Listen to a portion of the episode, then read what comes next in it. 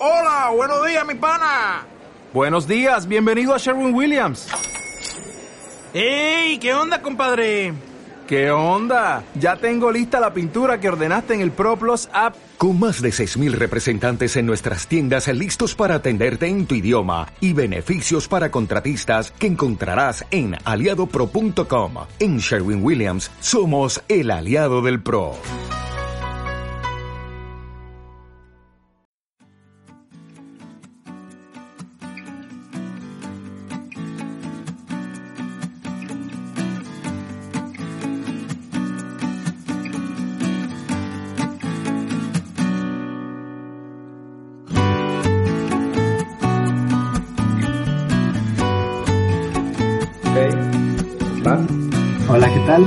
En línea. Muy buenas tardes. Hola, ¿qué tal? El día de hoy nos encontramos aquí en su podcast semanal de lo cotidiano. Se encuentra el doctor Fernando Valleza y venimos con lo que es este, su servidor David Sendejas y hoy nos acompaña una persona muy interesante que ya queremos escuchar un poquito más de cómo es que está articulando dos cosas que hace, que es el médico veterina- veterinario Paco Cavazos. Debo compartirles. Eh, cuando yo estudié la carrera de psicología, pues Paco también es psicólogo, o sea, también estaba estudiando ahí, no misma generación, pero estaba estudiando, y luego con el paso del tiempo me enteré que era veterinario y, y ahorita ya está haciendo pues, pues diferentes cosas que sí nos gustaría escucharlo. Eh, Paco, adelante, este, ¿puedes presentarte un poquito? Bueno, este, yo soy el médico veterinario Paco Cavazos. Este, actualmente me encuentro ejerciendo pues, mi trabajo en, en varios lugares y eh, mi trabajo va más que nada enfocado a lo que es la atención neurológica en los pacientes. Eh, con anterioridad también Mascotas. con las, con las mascotas. Que son pacientes. Que son Sí, claro, son, son los pacientes que nosotros solemos ver.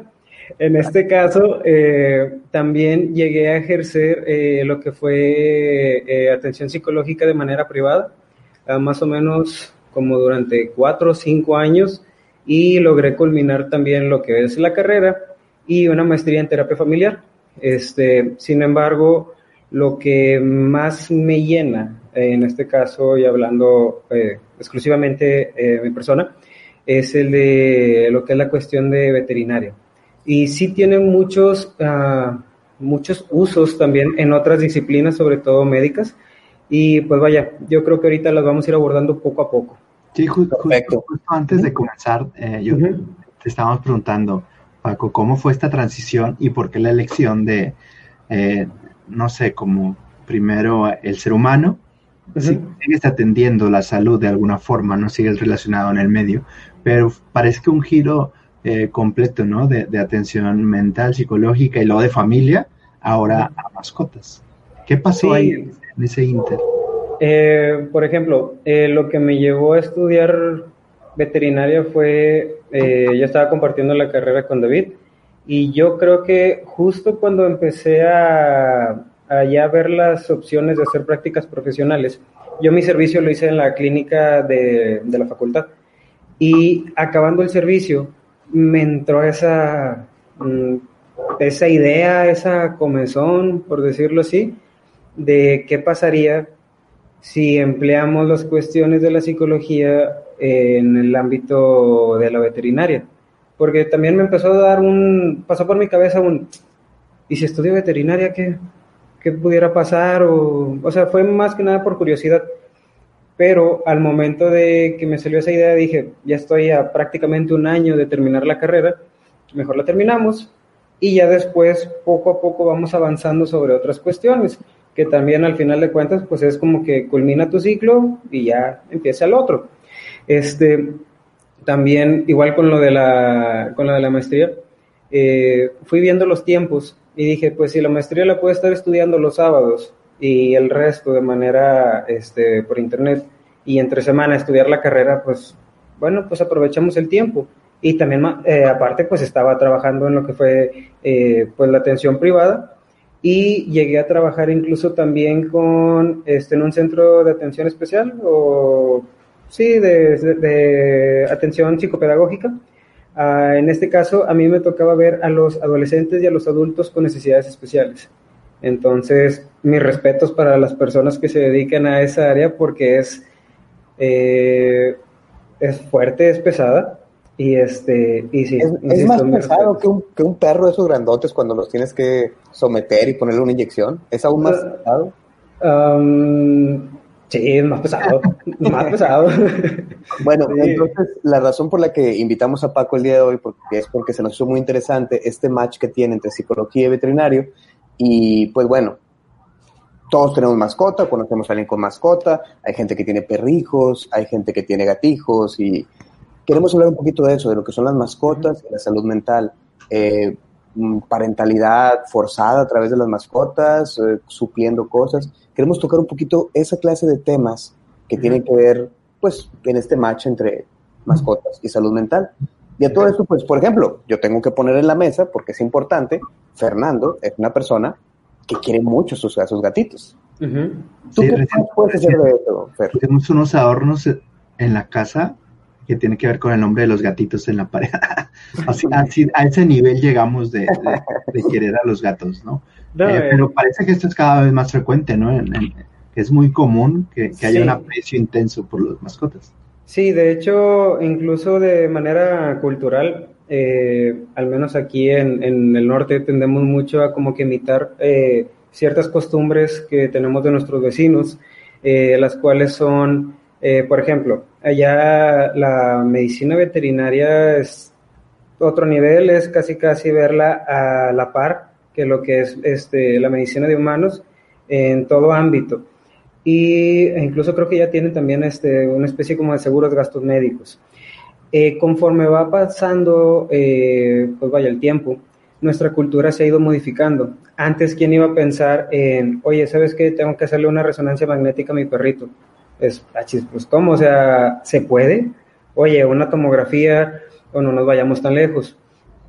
El simple hecho de hacerle un estudio de sangre como una biometría hemática, una química sanguínea, este, una, un balance nutricional, hace no más de 10 años se vería como algo... Un gasto um, necesario, diría la gente.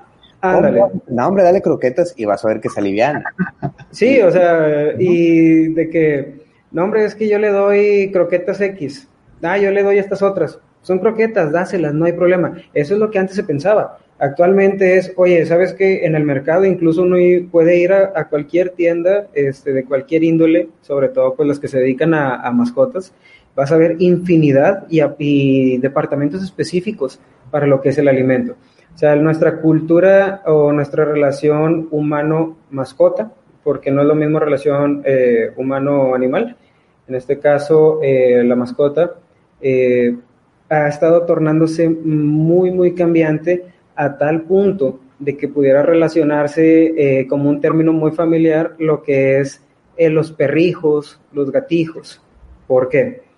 Porque puede haber múltiples causas, múltiples porqués, pero muchos de ellos pueden centrarse eh, más que nada en los beneficios que se tienen. Por ejemplo, eh, hay, hay varias, ah, varios estudios, por ejemplo, que mencionan que con que tú estés acariciando alrededor de cinco minutos, eh, ya sea tu perro o tu gatito, estos empiezan a liberar ciertos ah, neurotransmisores que te ayudan a reducir el nivel de cortisol y el cortisol pues se encuentra muy presente en situaciones de estrés.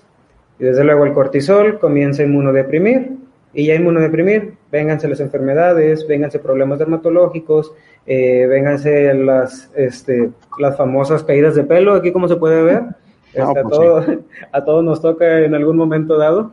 Y este, y sí, sí tiene muchos beneficios, este, sobre todo y partiendo ahí de esas cuestiones de lo que son la, eh, la liberación de oxitocina, serotonina, este, dopamina, que estos pues al final de cuentas son esos neurotransmisores que nos generan ciertos efectos acá arriba y tienen como resultado eh, eh, efectos placebo, efectos de bienestar y pues el cortisol sobre todo ese es el que tendemos mucho a, a olvidar. E incluso este, también hubo, aquí tengo ahí un, apartadito que, quise separar sobre todo, este, poniendo un ejemplo sobre, eh, en base a cada, a muchas especies. Eh, empezando, este, que los, los perros, por ejemplo, ayudan mucho en pacientes con TDAH, espectro autista, con ciertas discapacidades visuales, este, como son los perros lazarillo, este, también en situaciones de estrés postraumático. Eh, los gatos también disminuyen mucho los niveles de estrés, porque de por sí los gatos son de otro universo, este, eh, a relación con los perros. El que vayan y se nos acurruquen, el que nos estén ronroneando, te genera un efecto como de me está aceptando, eh, a, me mí, quiere. a mí el dueño del gato.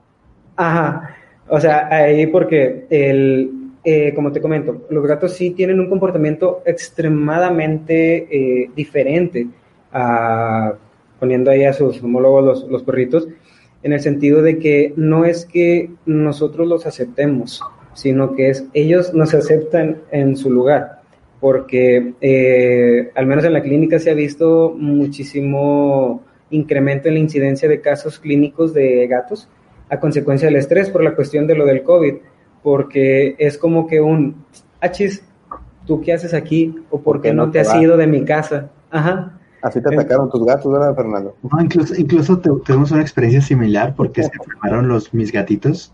Ajá. Y los vamos a consultar y nos daban esa explicación, precisamente porque el gato espera un lugar ya conocido y al estar nosotros más tiempo haciendo más ruido o incluso jugando con ellos, los estresaba mucho. Incluso a un, pel- a un gatito se le empezó a caer la... eh, El pelito atrás de, de la oreja. Sí, y pensaban si era un hongo o algo, pero no, era simplemente estrés y, y les dejamos su espacio y tan, tan, se, se, se mejoraron. Sí, sí, pues también está, por ejemplo, esos productos que les dicen como catnip o feromonas de, de gatos. Que son como droga para los gatos, ¿no? Esos. Ajá, de hecho, este, no lo hagan, pero hay, hay personas que les hacen como test de catnip y se los ponen en el agua para, pues para, Pues imagínate cómo se ponen, o sea, se ponen bien dopados y este, y pues al final de cuentas, pues eh, son, son situaciones que quién hubiera pensado, o incluso el emplear el CBD, lo que es este, el aceite de, del cannabis, este, para aliviar dolores crónicos, los cuales estaban indicados en, pues en un principio en humanos. Y en veterinaria todavía, ajá, en, en gatos, en perros, o sea, yo, eh, yo creo que, yo creo que ese es un punto importante en esto que hablamos de, de la relación que existe con los humanos y los, los gatitos, porque conozco a alguien cercano, bueno, no tan cercano, la verdad, que Ajá. Se murió su mascotita porque lo empezó a tratar con aceites esenciales. Y, y, y, y- y nosotros estábamos algo molestos porque no lo llevó al veterinario, o sea, eh, porque asumió que le iba a dar este eh, aceite para curarlo y pues falleció la mascota y precisamente pues, no, no, no se llevó con el, alguien experto, ¿no? Sí, este, y por ejemplo, eh, pues igual que en línea humana hay, hay varias, ah, varias orientaciones o varias posibles este, especialidades u orientaciones que no todas surten los mismos efectos. Y pues de ahí viene el no te automediques, este, no tomes decisiones que debe de tomar alguien más, este, y sobre todo si tu salud pues está en juego. Y este, y hay también otro, otro puntito que les quería mostrar de, de aquí, de ahorita les paso el link ahí en, en el, en el Face. Ok. Este, es de que, por ejemplo, las que más me llamaron la atención eh, fueron, fueron dos. En este caso, eh, y son algo comunes, eh, la terapia con caballos o la equinoterapia. Incluso este, hay una colega que se dedica a esto específicamente y son, vaya, es de las más antiguas. Incluso hay reportes de acuerdo en este, en este punto que se realizaban como terapias de la antigua Grecia y en ellos eh, resaltaba la relación de los caballos que ayudan a superar el miedo, aumentan la confianza en sí mismo, desarrollas habilidades de comunicación también y resolución de problemas, que al final de cuentas todo esto te lleva a, una, a un aumento o a mejorar tu, um, tu cuestión autocrítica y sobre todo la autoestima. Y Con el- la relación que creas con el equino, con el caballo, ¿no? Sí, así es. O con el, el estar cuidándolo. O sea, todo esto que tú me dices de resolución es que con el acompañamiento del caballo o No, haz de cuenta que, por ejemplo, el emplear una equinoterapia sí es como que por, am, como que por pasos. Primero vas, te presentas con el caballo, lo acaricias, ya de que lo estás acariciando, ya, ya hay un efecto este, eh, placentero, por decirlo de, de, de, una manera. Ya conforme te vas eh, montando al caballo, ya es así como que ya ves más alto a todos, vaya, ya, ya ves desde más arriba a todos, ya te estás posicionando un poquito mejor, ya te estás elevando un poquito esa autoestima y al momento... Ándale, más o menos. Una camioneta. Camioneta así grandota. Más, más, grandota. Yo no la tengo. Una, una colega, una colega en, en, Guadalajara precisamente tenía experiencia con ese tipo de terapias. Obviamente es toda una técnica como tal, no es nada más que el niño monte ya, sino implicaba es como una parte la convivencia con la mascota, o con ese caballo o perros que ella tenía, para valorar la interacción y la emoción y el pensamiento en ese mismo ínter. O sea, era, era como algo, algo global, eh, pero estaba muy interesante porque son como las, las terapias que se han investigado relacionadas con animales y se ve que funciona. Y, y, yo creo que esto me hace preguntarte un poco, Paco, en, nuestra casa, en nuestro hogar, eh, ya mencionabas, incluso hay muchos reportes de los beneficios de tener mascota, ¿no? Pero eh, tú que eh, tienes estos dos puntos de vista, tanto de psicología como de mascotas, ¿cómo se podría beneficiar una persona que tenga síntomas depresivos, de ansiedad, de ataques de pánico con, una mascota? Sí, mira, eh, ahí van a encontrar también varias páginas que te manejan incluso un desglose como que por puntos. por ejemplo, el de evitar la soledad en casa. Oye, ¿sabes que yo vivo solo y yo tengo un gato y yo tengo un perro? Obviamente cada uno te va, de, eh, a recibir de manera distinta. Pero, por ejemplo, yo llego y me recibe el gato. El gato va y me huele, me identifica que soy yo, me empieza a marcar, ahí pegándome con su colita en, el pantalón y, este, y me, me, empieza a pedir de comer. ¿Ok? Entonces ahí es, me empieza a pedir de comer me empieza a pedir atención. Es, oye, tú olvídate de lo tuyo, aquí estoy yo, yo soy tu responsabilidad. Entonces ahí ya implica ese, se me olvida lo que yo traía ahí en la cabeza porque mi responsabilidad es atenderte a ti en ese momento. Otro ejemplo, cuando es un, perro, por ejemplo, ellos tienden a ser más efusivos. Entonces llegamos a la casa y pum, te está brinque brinque, hey, ¿qué onda? ¿Cómo te fue? ¿Cómo te fue? ¿Cómo te fue? Este, pelota, pelota, sácame a pasear, sácame a pasear. Ah, bueno, ok, ándale, ahí ya estás eh, un, sentido como que de alivio de que mm, le dio gusto que llegara. Alguien me recibió de buena manera, porque también pues es un apoyo incondicional. En este caso no es así como que ellos de que, ah, tú me trataste, me trataste mal en la mañana, este, te voy a tirar el como decimos ahí coloquial, pero este, el, el beneficio que genera es, este, es paulatino. Eh, uno de ellos es el, el recibirnos. Eh, el otro es, por ejemplo, el tener una mascota implica que ya desde el momento que tú te despiertas es, tengo que darle de comer, tengo que darle agua, tengo que, si me voy a ir al trabajo, si me voy a ir a la escuela, o si voy a salir, tengo que dejarle todo ahí previamente listo para que si llega a ofrecer algo, pues no haya problema. Y hay, sí. Sí, o sea, y cubrir las necesidades de otro, aunque sea una persona, te hace necesitado. Y por ejemplo, en situaciones como una ansiedad fóbica, que no puedes salir mucho, no puedes relacionarte con personas, o en un momento de un trastorno depresivo, que sientes que no perteneces a nada, tener algo, algo que necesites, pues sí sería, pues sería curativo, por ponerle una palabra. Yo creo que hay muchos tratamientos que paliativamente podría este, funcionar. Recuerdo mucho un libro de, de Erickson, por muy criticado que sea, que eh, una mujer pierde a, su hijo y él le dice planta una sábila o, algo así. Y entonces, pues la reflexión que hacía Erickson era el que ella se sintiera indispensable para que esa sábila siguiera creciendo, pues entonces eso le, le, movía cosas diferentes. Que yo creo que es como algo de lo que sucede con las, con las mascotas. Ajá, sí, de hecho, esas de cuenta como incluso, oye, ¿sabes que Alguien con tendencias depresivas o que esté pasando simplemente por un mal momento donde no tiene ganas de socializar, ya tú sacas a pasear al parque, llegando igual, llegas del trabajo súper fastidiado, súper estresado porque viste personas que no querías ver o de X círculo social, etcétera, etcétera. Y llegas y dices, ¿sabes qué? Es la hora de sacar a pasear a, a Paquito. y ya sacas a Paquito ahí al, al parque y ves que están este, los compañeros de, de camada, de paseada, de parque, y los ves que están platicando. Entonces de repente, ay, sí, ya llegan, ay, Paquito, ¿cómo has estado? Este, eh, ¿Qué le has dado de comer? ¿No se ha enfermado? ¿Cómo les ha ido con esto de lo del COVID? Y ya dicen que ver, ya está socializando. Y no te estás dando cuenta porque estás canalizando esa, um, esa atención por medio de la mascota y al final de cuentas, o incluso si quieres mencionarlo de manera inconsciente, eh, ya estás socializando, o sea, lo que estabas buscando evitar.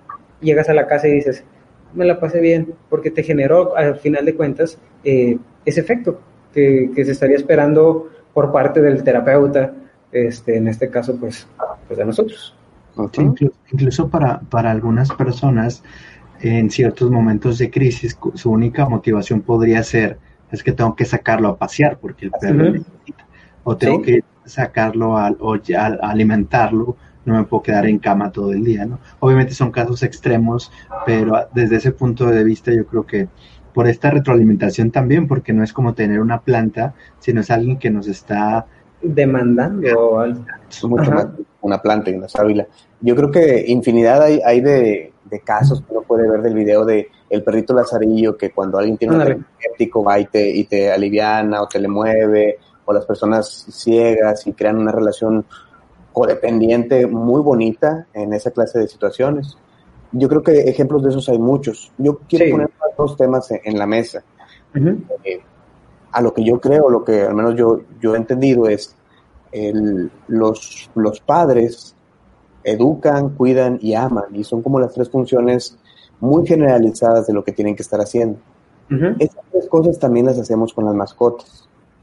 ¿Ustedes qué opinan de eso? Por ejemplo, Fernando, ¿tú qué, qué opinas de ese match entre esas eso que hacemos con los hijos, que resulta que también lo hacemos con las mascotas?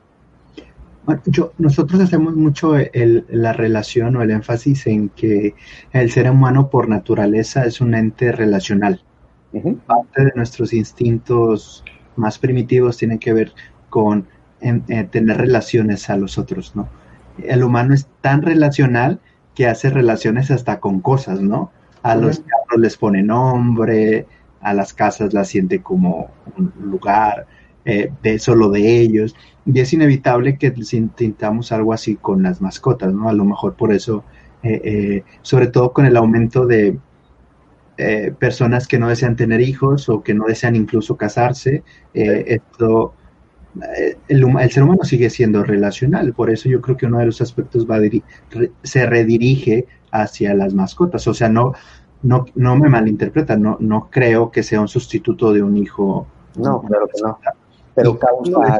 puede ser perjudicial, tanto para las mascotas que los traen vestidos y, y a, pues no es, no es su rol, no es su papel, ¿no? Pero es uh -huh. inevitable que ocurra en, en esta vinculación humana que, que, hace, y sobre todo algunas mascotas como los perros, que también son entes sociales, ¿no?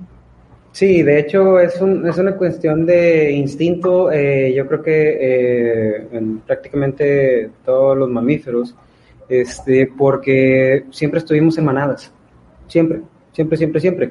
Entonces sí se puede hacer una relación directa entre lo que menciona David con lo que es este eh, su hijo, su, su, su, su, hijito que pronto va a ser papá el jovenazo, este, dijo, este, de, de eso, que al final de cuentas uno busca relacionarse, sea, sea humano, sea perro.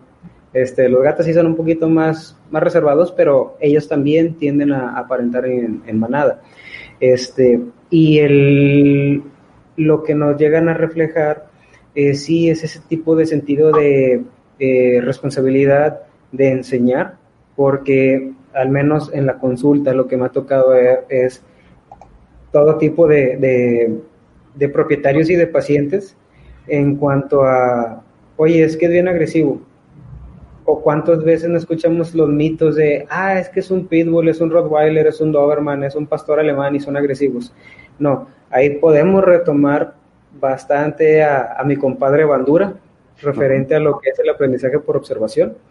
Ellos van a hacer lo que van a estar bien, igual que los niños. O sea, nosotros somos su principal fuente de, de aprendizaje o de educación.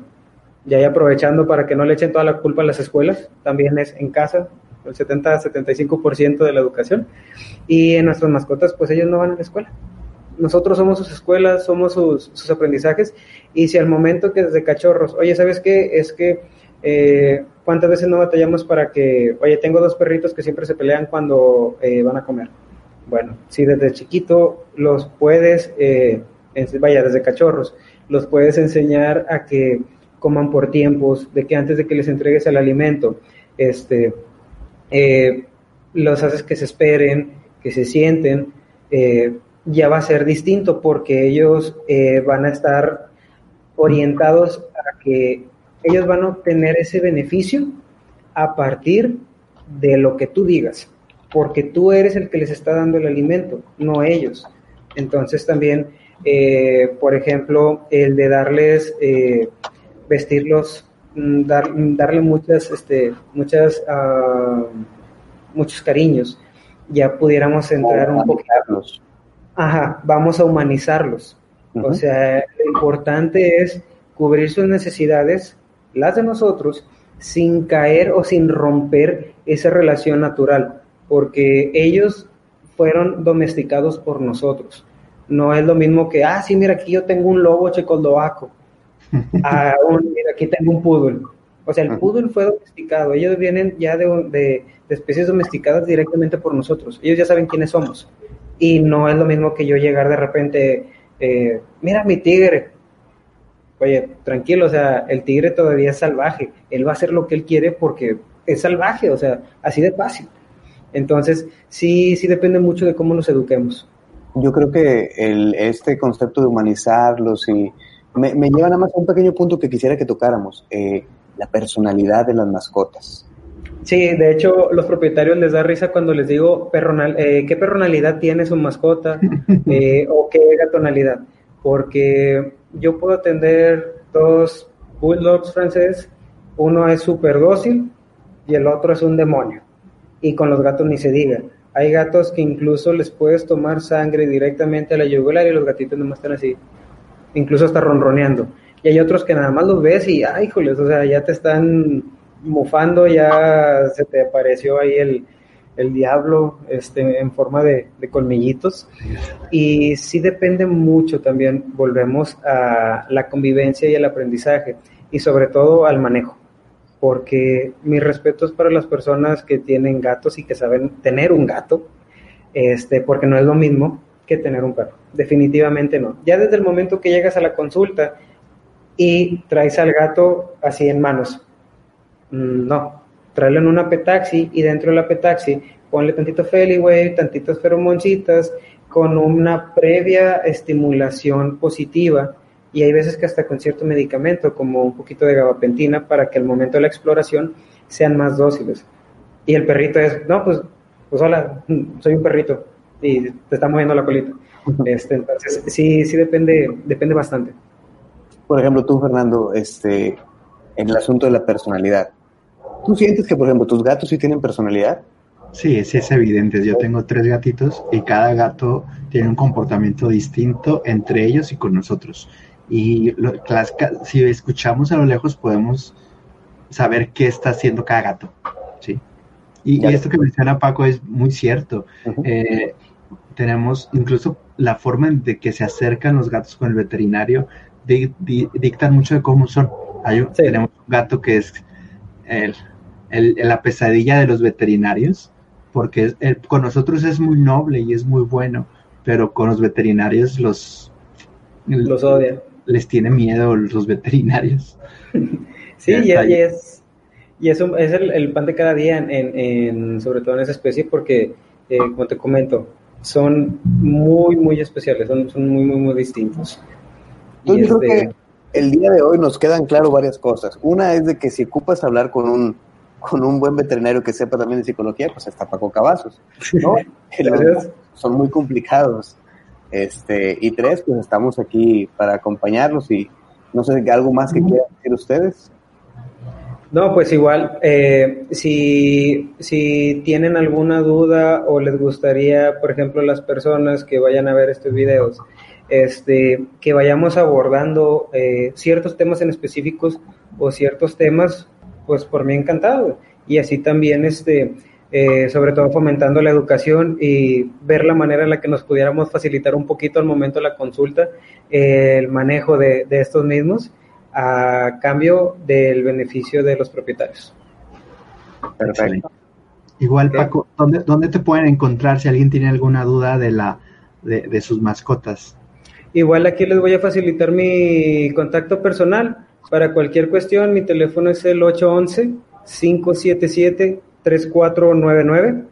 Este, yo les recomiendo mucho que, este, que manden ahí WhatsApp sobre todo, porque de repente en las llamadas este, hay un número desconocido y digo, ah, bueno, ahorita le regreso la llamada y pues se me va la, se me va la onda, se me olvida.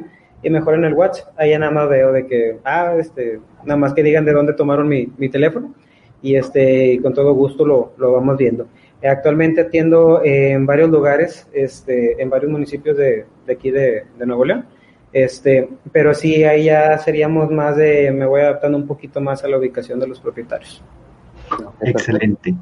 Y pues yo creo que para ir finalizando, también a nosotros nos pueden encontrar en nuestra página web, consique.com.mx, y a David y su equipo lo pueden encontrar en servidac.com. Arroba servidac, ser, vida, hace. Les agradecemos mucho a la gente que nos está compartiendo esta, estas publicaciones que estamos haciendo, a los que nos escuchan. Síganos a través del podcast, también está pues todas las semanas. No siempre el mismo día lo publicamos, pero todas las semanas. Y estamos aquí para servirles. Muchas gracias a todos. Nos vemos en la siguiente cápsula. Hasta luego. Hasta luego. Bye.